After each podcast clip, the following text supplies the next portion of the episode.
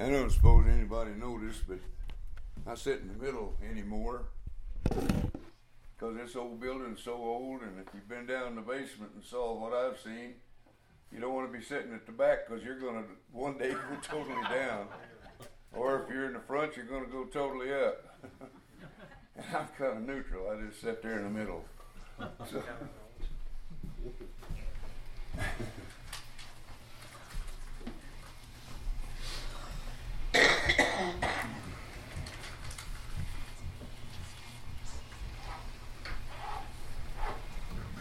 How can God be right in forgiving sins?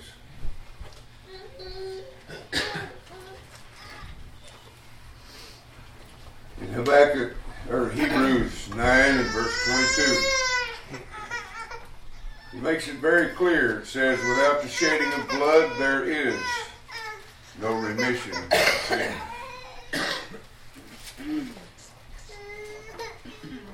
Fact is that we're conscious of our transgressions. Each one of us are. We sleep with them every night as we ponder them during the day, even. And we have difficulty understanding how God is right to forgive it. I've talked to men who've made the statement, i am too wicked for God to forgive me. And so it's a very uh, challenging question. How is God right in forgiving sins? Because you see, in Deuteronomy 25 and verse 1, the text says the judge shall, ju- uh, shall justify the righteous and condemn the wicked. And yet in Proverbs 17, verse 15, it presents it the other way. It says, He that justifieth the wicked and condemneth the righteous is an abomination to Jehovah. And so again, how is God right in forgiving sins? Let me illustrate this with a story. I'll use myself in it. I pull a gun and shoot somebody. The police comes. He said, Why'd you do that, Merle? I, he was bothering me. I just didn't like him. And so the policeman says, Okay, I'll, I'll overlook it this time. Just don't do it again. Now, you know that ain't going to float. You know that I need to be condemned for what I done. Well, he, let's suppose that he took me before the judge. And the judge leans out and looks at me over his desk, uh, and he says, Merle, why did you shoot that fellow? He was bothering me. I just didn't like him. And the judge says, Well, the court will overlook it this time, just don't do it again. Now we know that the judge has to condemn, he must condemn. And so again, how is God right in forgiving our sins? And so I think you can see the story here that God's reputation is at stake. How is God right in forgiving mine and your sins? Well, let's begin in Romans 1, verse 16 and 17. Paul presents his thesis that he will deal with all the way through the book of Romans. He says, I'm not ashamed of the gospel of Christ, for it is the power of God unto salvation. To everyone that believeth, to the Jew first, and also to the Greek. Verse 17, for therein, wherein? In verse 16, in the gospel, for therein is contained a righteousness of God, a righteousness from God, and is to be enjoyed on the basis of faith. Not works, faith. And then Paul proves it in the last statement of verse 17 as he says, For the Old Testament says in Habakkuk 2 4, the just shall live by faith, not by works.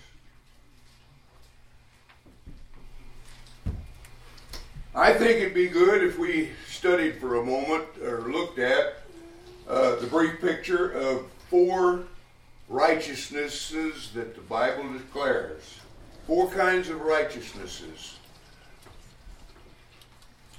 uh, that's presented in Scripture. First of all, there's God's own righteousness. Now, that's what He is by nature. First John, just one passage. First John 1 5. God is light, and in him is no darkness at all. And so this passage is not talking about God's own personal righteousness here. When he said in John uh, in uh, Romans 1:17, therein is contained a righteousness from God on the basis of faith.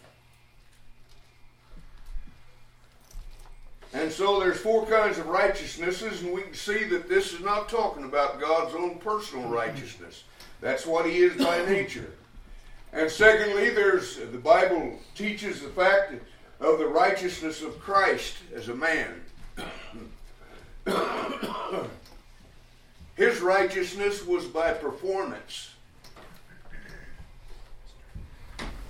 His was a, a totally earned righteousness. Uh, there was no grace uh, in his moral excellence. He was perfect. And that's not the righteousness that's being discussed here.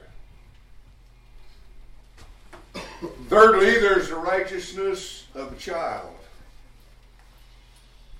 Romans 7, verse 9, Paul said, Before the law came, I was alive. And we know that little children are born into this world innocent. They have a righteousness about them, but it doesn't last long. They have a morally and spiritually righteous before God, but it's an untested righteousness. It hadn't been put to the test yet. Uh, and it's not going to last because when it's put to the test, it fails every single time. Romans 3.23, Paul said it does. He said, for all have sinned, come short of the glory of God.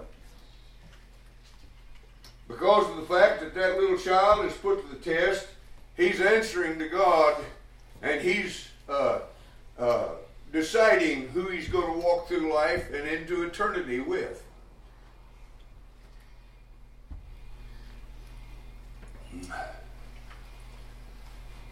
And then lastly, there's a righteousness that this verse talks about. It says a righteousness. It's not yours. It doesn't belong to you at all. For therein, wherein, in the gospel, is contained a righteousness. Now, what is the gospel? 1 Corinthians 15, 1 through 4. Paul said, I declared unto you uh, that which is uh, of first importance, how that Christ died, according to the Scriptures that he was buried, that he arose again the third day according to the scriptures. What's the gospel? It entails the death, the burial, and the resurrection of Christ. And the significance is found in verse 17 of Romans 1. It, there is this a righteousness that came from God out of this gospel. The gospel contains a righteousness from God. Now we've seen it's not God's righteousness, it's not Christ's righteousness, it's not the righteousness of a child. This righteousness, the Bible declares, is an imputed righteousness. We're imputed righteous. And so let me say right off here, before we go any further, that you cannot earn righteousness. It is a gift from God. And it's to be enjoyed and had by faith. In fact, in Romans 3, verse 26, Paul asked a question. In view of the nature of God's righteousness that He gives us, this imputed righteousness, he said, "Where is the, uh, where is boasting then? You know, men love to boast. Uh, God give us the peacock to show us how strange we are. We like to strut. we like to show off. That's why we choose belt buckles and vests and dress and everything and boots. We're show offs, what we are. And he give us the birds. Uh, the, the male is the one that's always a show off, you know. female, she's the industrious one. The male's always strutting. Well, anyway. and so this is uh, in verse 17. Paul says that out in the gospel is a righteousness. Now, righteousness means to be right with God. And the righteousness here is that which is contained in the gospel. Does that tell you where you're going to find this righteousness? It's found on a cross, in a, bar- in a tomb, and in a resurrection. It's found in Christ. Do you begin to see the importance of being in Christ? What it means to be in Christ? That's what Paul said that we are in Galatians 3, verse 26 and 27. He said, For we're all the children of God by faith in Christ Jesus. For as many of you as have been baptized into Christ have put on Christ.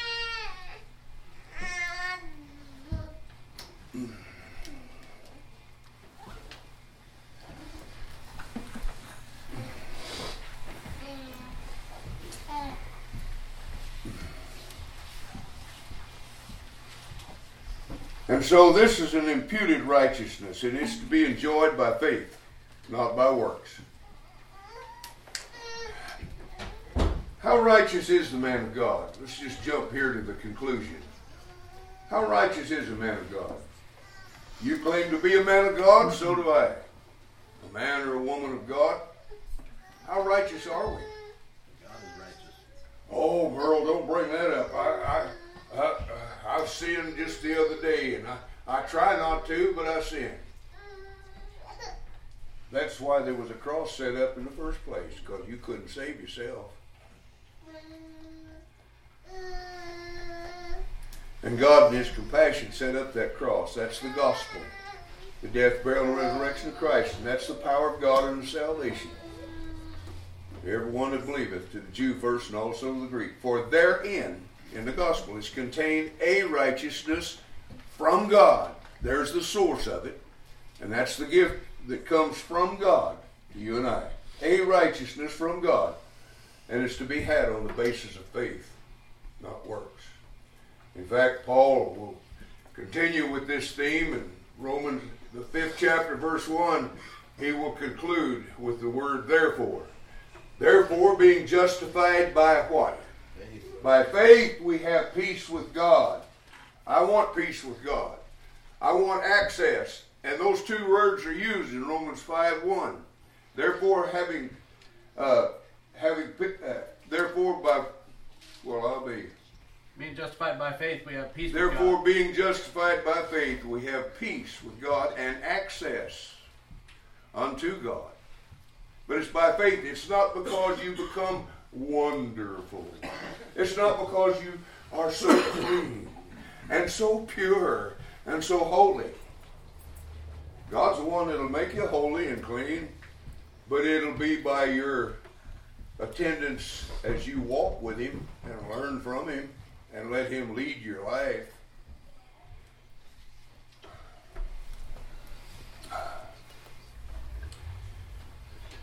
So, how righteous is the man of God? He's just as righteous and pure and just and clean as God is. I didn't see no shock on you guys' face when I said that.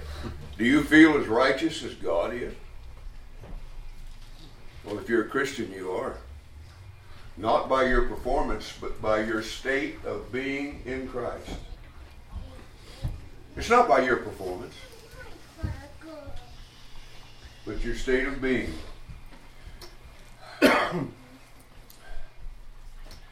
In 1 John 3 and verse 7, John makes a statement that got my attention years ago. He said, Merle, let no, he didn't say Merle. It's not in the text. you understand that. He said, let, not, uh, let no man deceive you. And right away I'm thinking, now why did he say that? Is men going to deceive me? Is the pulpits of the world going to deceive me in preaching what should be the truth and they don't know it? That's right. Let no man deceive you, John says. He that practices righteousness is as righteous as God is. And so let me ask you the question again. How righteous is the man of God? He's as righteous and pure and just and clean as God is. And again, that's not by your performance, but that's by your state of being in Christ, wherein is this righteousness attainable.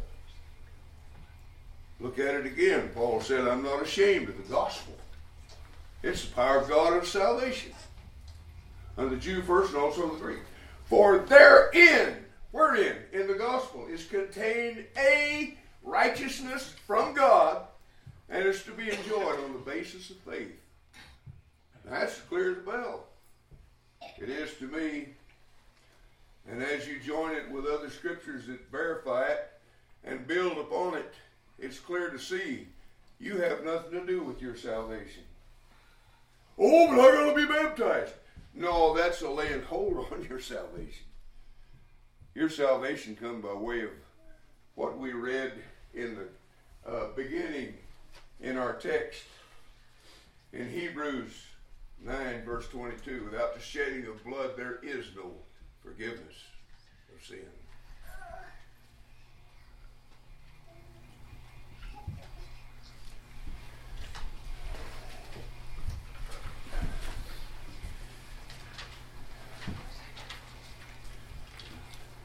So 1 John 3 verse 7 again. Let me clear up the text there because you may be reading in a different translation. He that doeth righteousness is as righteous as God is.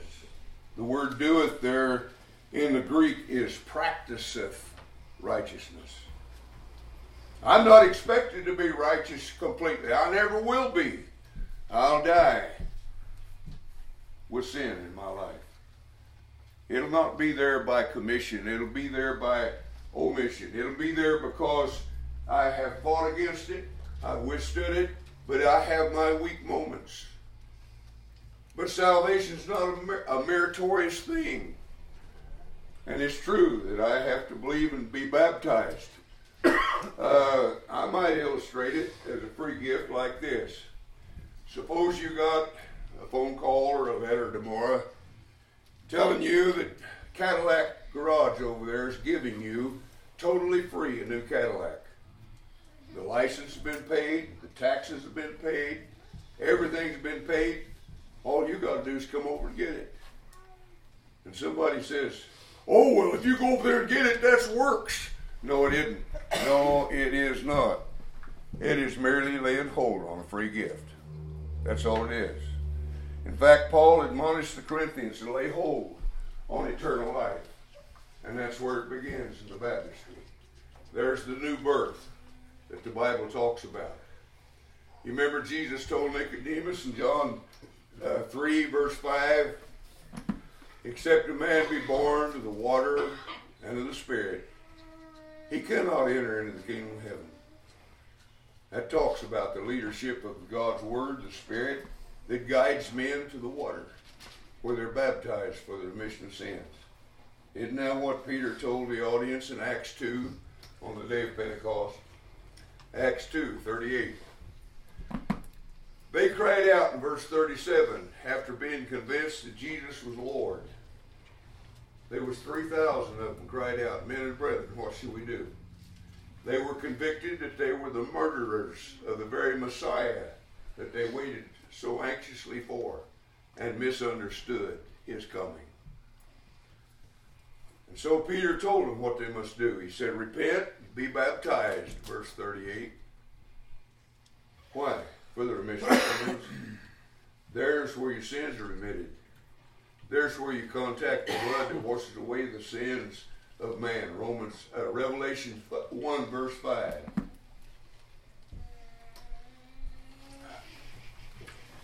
And so, in Christ, we stand practicing righteousness. We're not righteous, we're practicing it. You ever see somebody practice the piano? My wife did all of her life, and she's pretty good. She taught people how to play the piano, but she still practiced it. Because if you listen real close, you could find places where she faltered in her performance of playing the piano. Who's that guy that was so famous? Uh, Liberace. Liberace played the piano. Now, you and I probably are not enough of an expert to be able to pick out his mistakes, but he was in the practice of playing the piano. And that's what this word says uh, in uh, 1 John 1 7. If we, uh, uh, not 1 7, no, I'm sorry. 1 John 3 7. 3 7. If we practice righteousness, we are as righteous as God is. Boy, that is hard for us to accept because of our pride. You know, we want to earn everything. We're taught in school, we're taught in life's way that everything we have is a matter of our earning it. We deserve it because we earned it. And for God to offer us a free gift, it's kind of hard to take. How can God be right in forgiving our sins? Because you see, at Calvary, there's already paid for. Now, I want you to realize what the Bible teaches, and I'll put it in my own vernacular. It teaches very clear on every other page, as it were, the fact that uh, when Christ died at Calvary, he died for the sins of the world. He died for the sin problem. He didn't die for just a few sins over here that's not too bad. He died for the ugliest of sins that you can imagine. He died for all of them. Because he died for the sin problem that existed among men. Romans 3 will tell you that when he stretched out his arms on the cross, it was from eternity to eternity. It was from the days of Adam and Eve to the end of this world. He paid for those sins. He paid for the sins that's not been committed yet. Now you'll leave this auditorium in a few minutes, and you go out and find some. You'll probably be involved somehow, some way, somewhere in sin. A lot of times we're not smart enough to know the definition of sin in our life. But God loves us. We're like little children that don't know. And if we're willing to walk with Him, He'll teach us and He'll lead us and He'll strengthen us and guide us. That's what He wants to do. But we'll be sinners the day we die. But we'll be clean as God is clean, pure as God is pure. Because we are imputed righteous by God if we accept His salvation. Peter says it another way in 1 Peter 5, verse 6. He says, Humble yourself under the mighty hand of God that he may exalt you in due time. To present yourself as clay in the master's hand so that he can shape you and mold you. The value comes in what he shapes you to be and molds you to be, but it's his work. It's his doing. It's his salvation. It's not yours in the Old Testament, I hope you're impressed as you read this word glory because God repeatedly through the Old Testament in his prophecy of what was coming and has come to you and I by way of the cross, he boasted about that glory that he would share it with no one. And anyone who claims that they're saved because they're just such a goody goody person is trying to share in God's glory. It won't happen.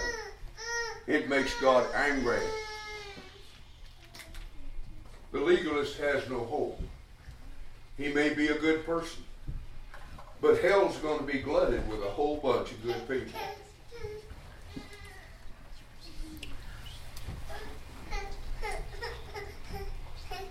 The Romans were, uh, excuse me, the Jews were very good people.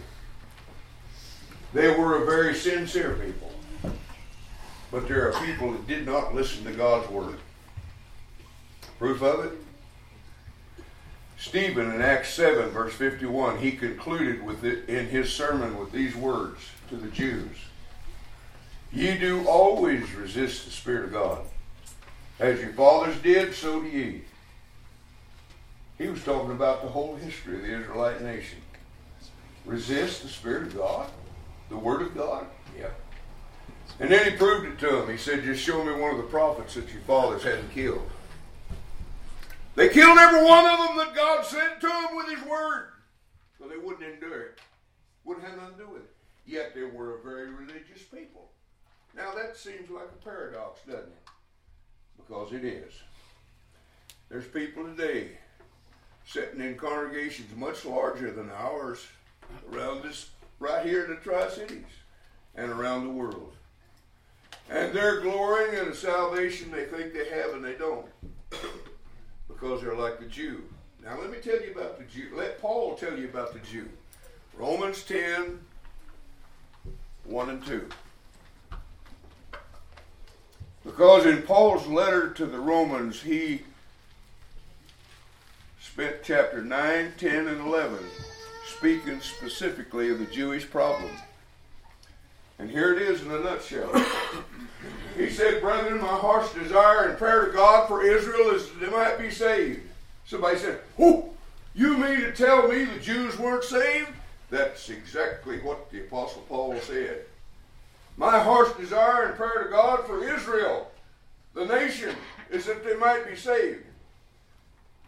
He said, For I bear them record to have a zeal for God, but not according to knowledge. Zeal without knowledge is a fool. I remember a young welder that was very zealous. As we went into a refinery to uh, change some of the piping in there in a revision, in a uh, overhaul, and he wanted very desperately to show the employer his dedication. Had a lot of zeal. And he ran in there and was on the process of lighting up an acetylene torch in a refinery where there's gasoline, propane, butane, and all of that. That will blow that place to kingdom come. He had a lot of zeal, but not according to knowledge. Because some of us that were knowledgeable had to run over and shut him down before he blowed all of us to kingdom come. And so the Jews were very zealous, Paul said but not according to knowledge. And then he explains, for going about to establish their own righteousness, in doing so they've rejected the righteousness of God, which is by faith in Christ Jesus. Do you see the point? You cannot, a legalist can, cannot find inheritance in God's family. A legalist is one who doesn't look back to Calvary for salvation. He looks to the future with the concept that, oh, if God just lets me live long enough, I'll be good enough to be saved. That's a legalist. He trusts in himself, not in Christ. He trusts in his performance and not in the blood that was shed at Calvary. It's that blood sacrifice, the gospel, It's God's power to save. That's where salvation is. It's not in you and your ability to be good and do good. It ain't there.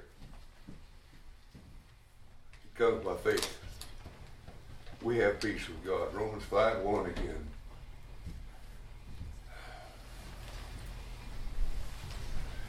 So, what kind of a church did God purchase? Well, the song leader talked about it this morning. Ephesians 5, verse 25 through 27. It's a glorious church, not having spot or wrinkle or any such thing. Holy and acceptable, without blemish before God. But that it's not that by performance. It's that by God's grace. Now, we've got a few minutes. I've already run over, so just relax and realize that we're run over. If you have to run, we'll get up and do it. But we're running over. As we look at uh, uh, the grace of God is founded in and centered in the doctrine of substitution. Now, you know what substitution is, don't you? Well, let's look at four verses that talk about it. First of all, let's look at Ephesians 2, verse 8 through 10, and see the nature of God's grace. Paul said, For by grace are you saved. By grace? Well, I thought it was my works. No, it's by grace. It's by God's grace that you're saved. By grace you're saved through your faith. And that not of yourselves, it's a gift of God. Can he give you a gift if he wants to? That's what he's doing. For by grace you're saved through faith, and that uh, uh, uh, it's a gift of God, not of your works, lest any man should boast. Oh, we like to boast, don't we? See what I did? Did Jesus talk about a man boasting? Yeah, he talked about a fella that went out at noon when everybody was eating lunch and walking the streets. He chose that time so everybody would see him as he raised his hands to God with a loud voice. And he said, I thank thee, Lord, that I'm not well like that sinner over there because I tithe daily and I do this and I do that. He was a bragger, wasn't he? He was putting his trust in his goodness for salvation. And then Jesus told of another fellow right alongside of him that smote his chest and cried out, God, forgive me, a sinner. And Jesus said that last man went home justified because salvation is not of works. And that's what Ephesians 2 8 through 10 says. For by grace you saved through your faith, and that not of yourselves, it's a gift of God. Not of your works, lest any man should boast. For we, as he spoke to Christians, we are his workmanship. He done the work, you see. That's what that says. We are his workmanship, created in Christ Jesus unto good works. Yes, we have good works to do. And if you have if you take on the Spirit of God, which Galatians 4 says is love, joy, peace, long suffering, gentleness, meekness, kindness, temperance. You take on that spirit, you're going to do good works, aren't you? You're going to love your fellow man. But that does not save you. That's the result of you being saved. Because you're crying out in gratitude for the grace that God has shown to you. Amen. Now let's look at the doctrine. Uh,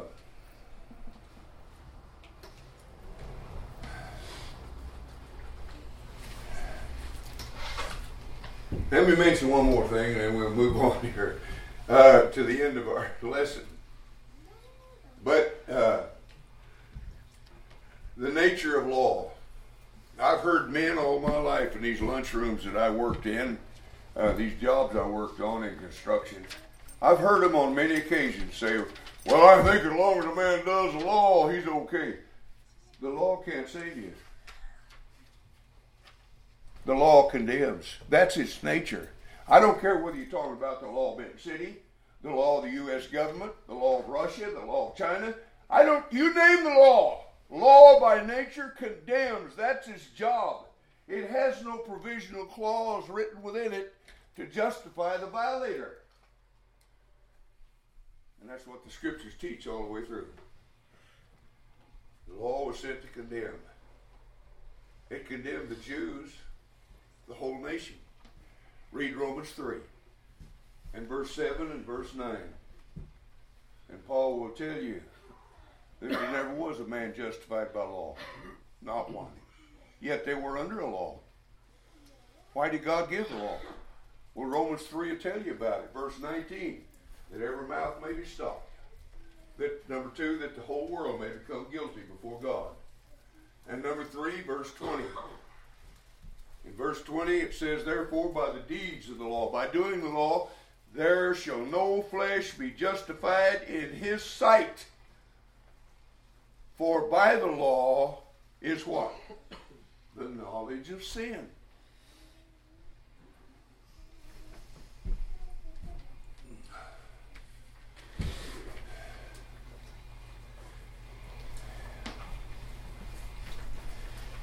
Well, the Old Testament prophesied of this grace of God that would come to us by way of a cross.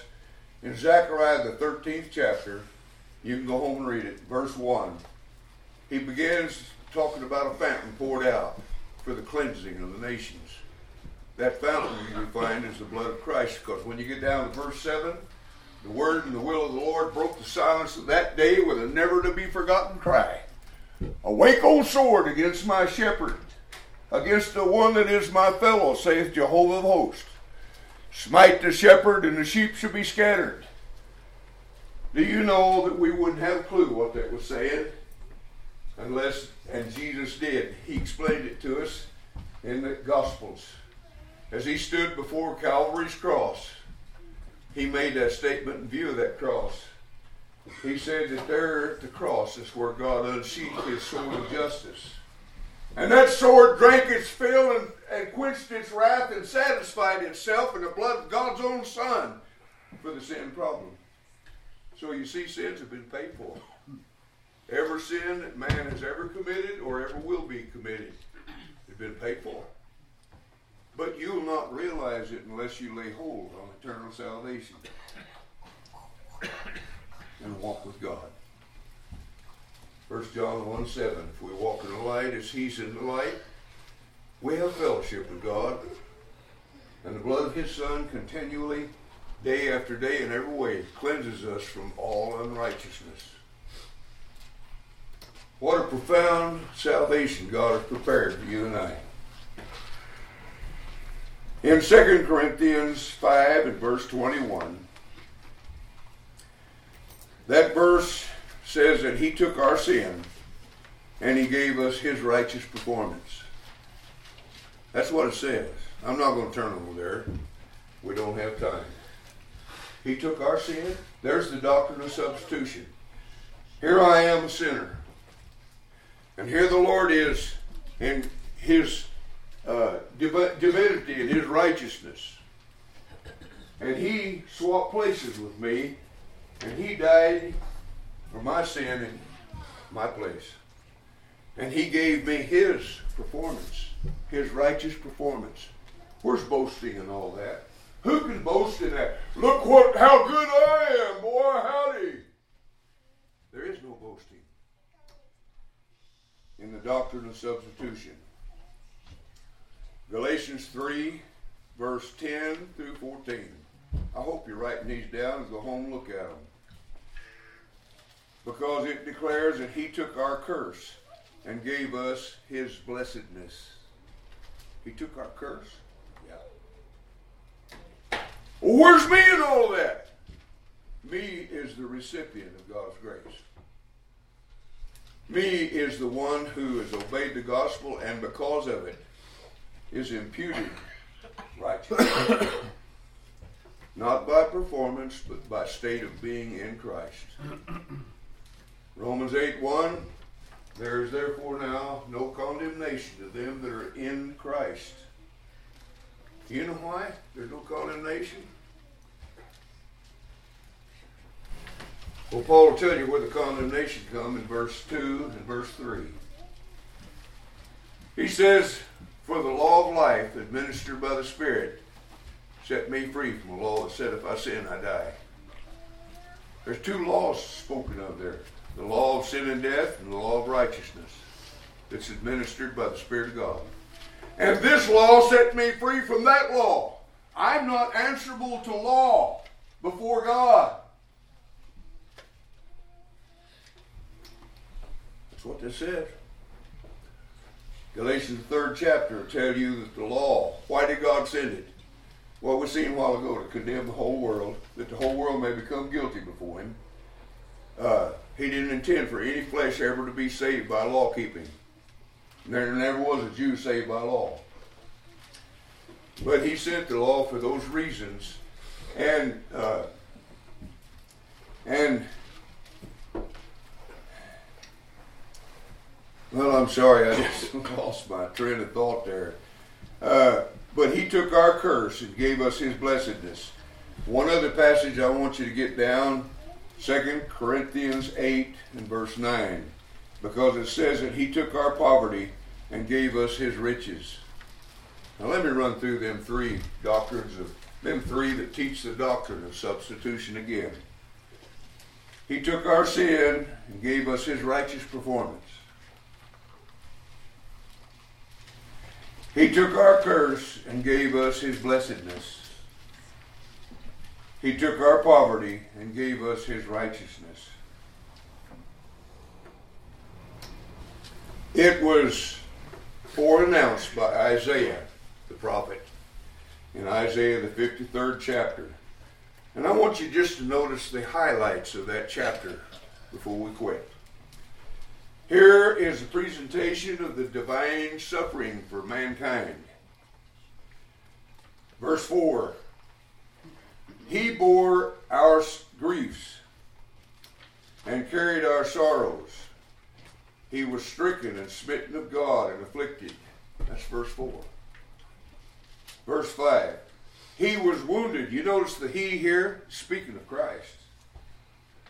He's borne our griefs and carried our sorrows. He was stricken and smitten of God and afflicted because of you and me. He was wounded for our transgressions. He was bruised for our iniquity. The chastisement of our peace was upon him, and with his stripes you and me are healed. Doctrine of substitution. Jehovah, verse 6, Jehovah has laid on him the iniquity of us all. Verse 8, he was cut out of the land of the living for the transgression of my people to whom the stroke was due. Verse 10 It pleased Jehovah to bruise him and to make his soul an offering for sin, for the sin problem. And so, by the knowledge of himself, shall my righteous uh, servant justify many, and he shall bear their iniquities. Verse 11. Verse 12 He poured out his soul unto death and was numbered with the transgressors. Yet he bare the sins of many, and he made intercession for the transgressions. Isaiah the 53rd chapter. The divine suffering for mankind. The offering of God for you and I. The love of God that reached beyond our capability to understand and appreciate. The love of God that reached down to those who were lost in sin. He's the only one that can straighten your life up. And why men won't give their life to him is beyond me. He came declaring that he was the giver of life and the light of men.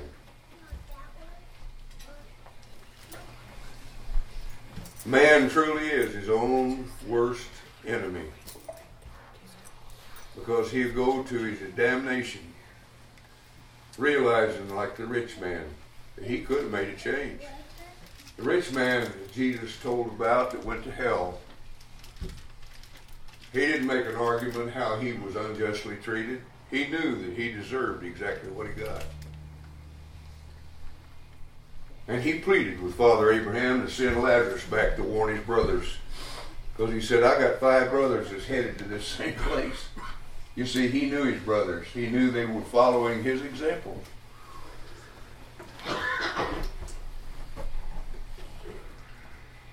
Well, the lesson's yours. Uh, let me close with one thought. Salvation is a free gift. Salvation is an undeserved gift. And yet, salvation is a demanding gift. Not in the price of the gift, but in the thanksgiving of the gift. As Paul said, thanks be unto God for his unspeakable gift. Your imputed righteousness because of your faith. Isn't that something? And look how we've missed it. Look how the world has missed it. The Baptist, the Methodist, the Presbyterian, and the different denominations out here this morning are preaching a doctrine of works and merit for salvation. Oh, I wish there was something we could do about it, but all we can do is continue to reach out. And they just continue to keep slapping our hands away. They don't want nothing to do with God. They want to be saved the way they want to be saved. With their pride and their arrogance. Look what I did. They're like the Pharisee. I tithe daily and I do this and I, I, Lord, I'm bragging. I want you to know uh, I'm good because of me, not because of you. That's throwing dirt in God's face, you know. The lesson's yours while we stand, sing our closing invitation. So.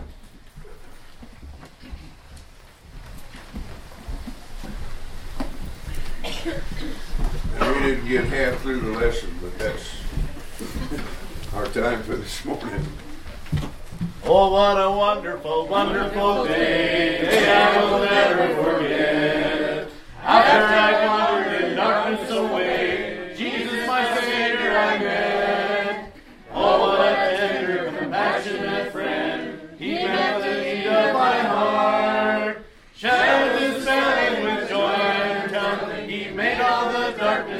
darkness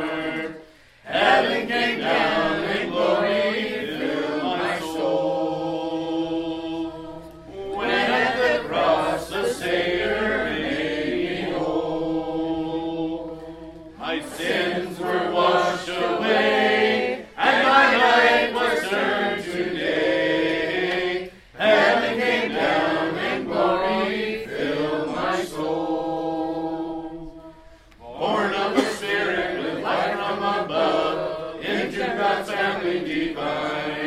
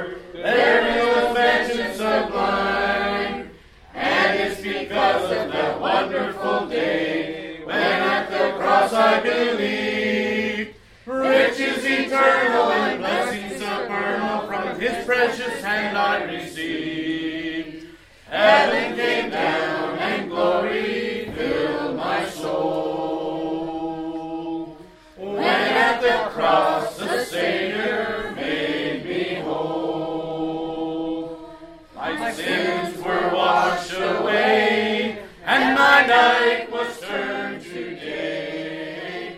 Heaven came down and glory filled my soul. So this is the first Sunday of the month and the year, so we're going to have a singing tonight. The congregation, uh, we encourage everyone to come and be a part of that. It's nice when we all come together and continue our worship to God in that manner. So, um, um, six o'clock tonight, we'll have a singing, and you men that wish to, come up here and help lead that service. If you would rather, you can um, help give us songs, and we can we can sing them together. So, be a part of that, please.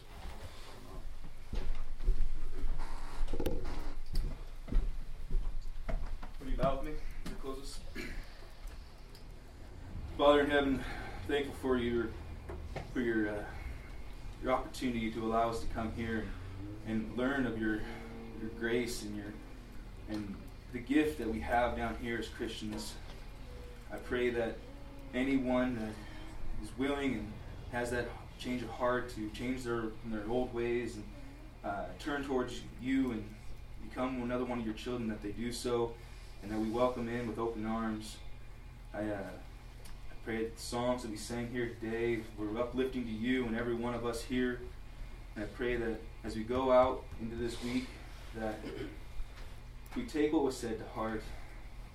We live as Christians outside of the church, and not just on Sunday mornings and Sunday evenings. I pray that we be sober minded and have sober thoughts through the week and not be constantly joking around, as it were. Um, the word escapes me. But as always, I'm so thankful for what your son Jesus Christ did. I pray that we're all thankful for what he did and never forget that sacrifice that he made. So be with us, be with us as we depart. And it's in his name, his name I pray. Amen. Amen. my mom.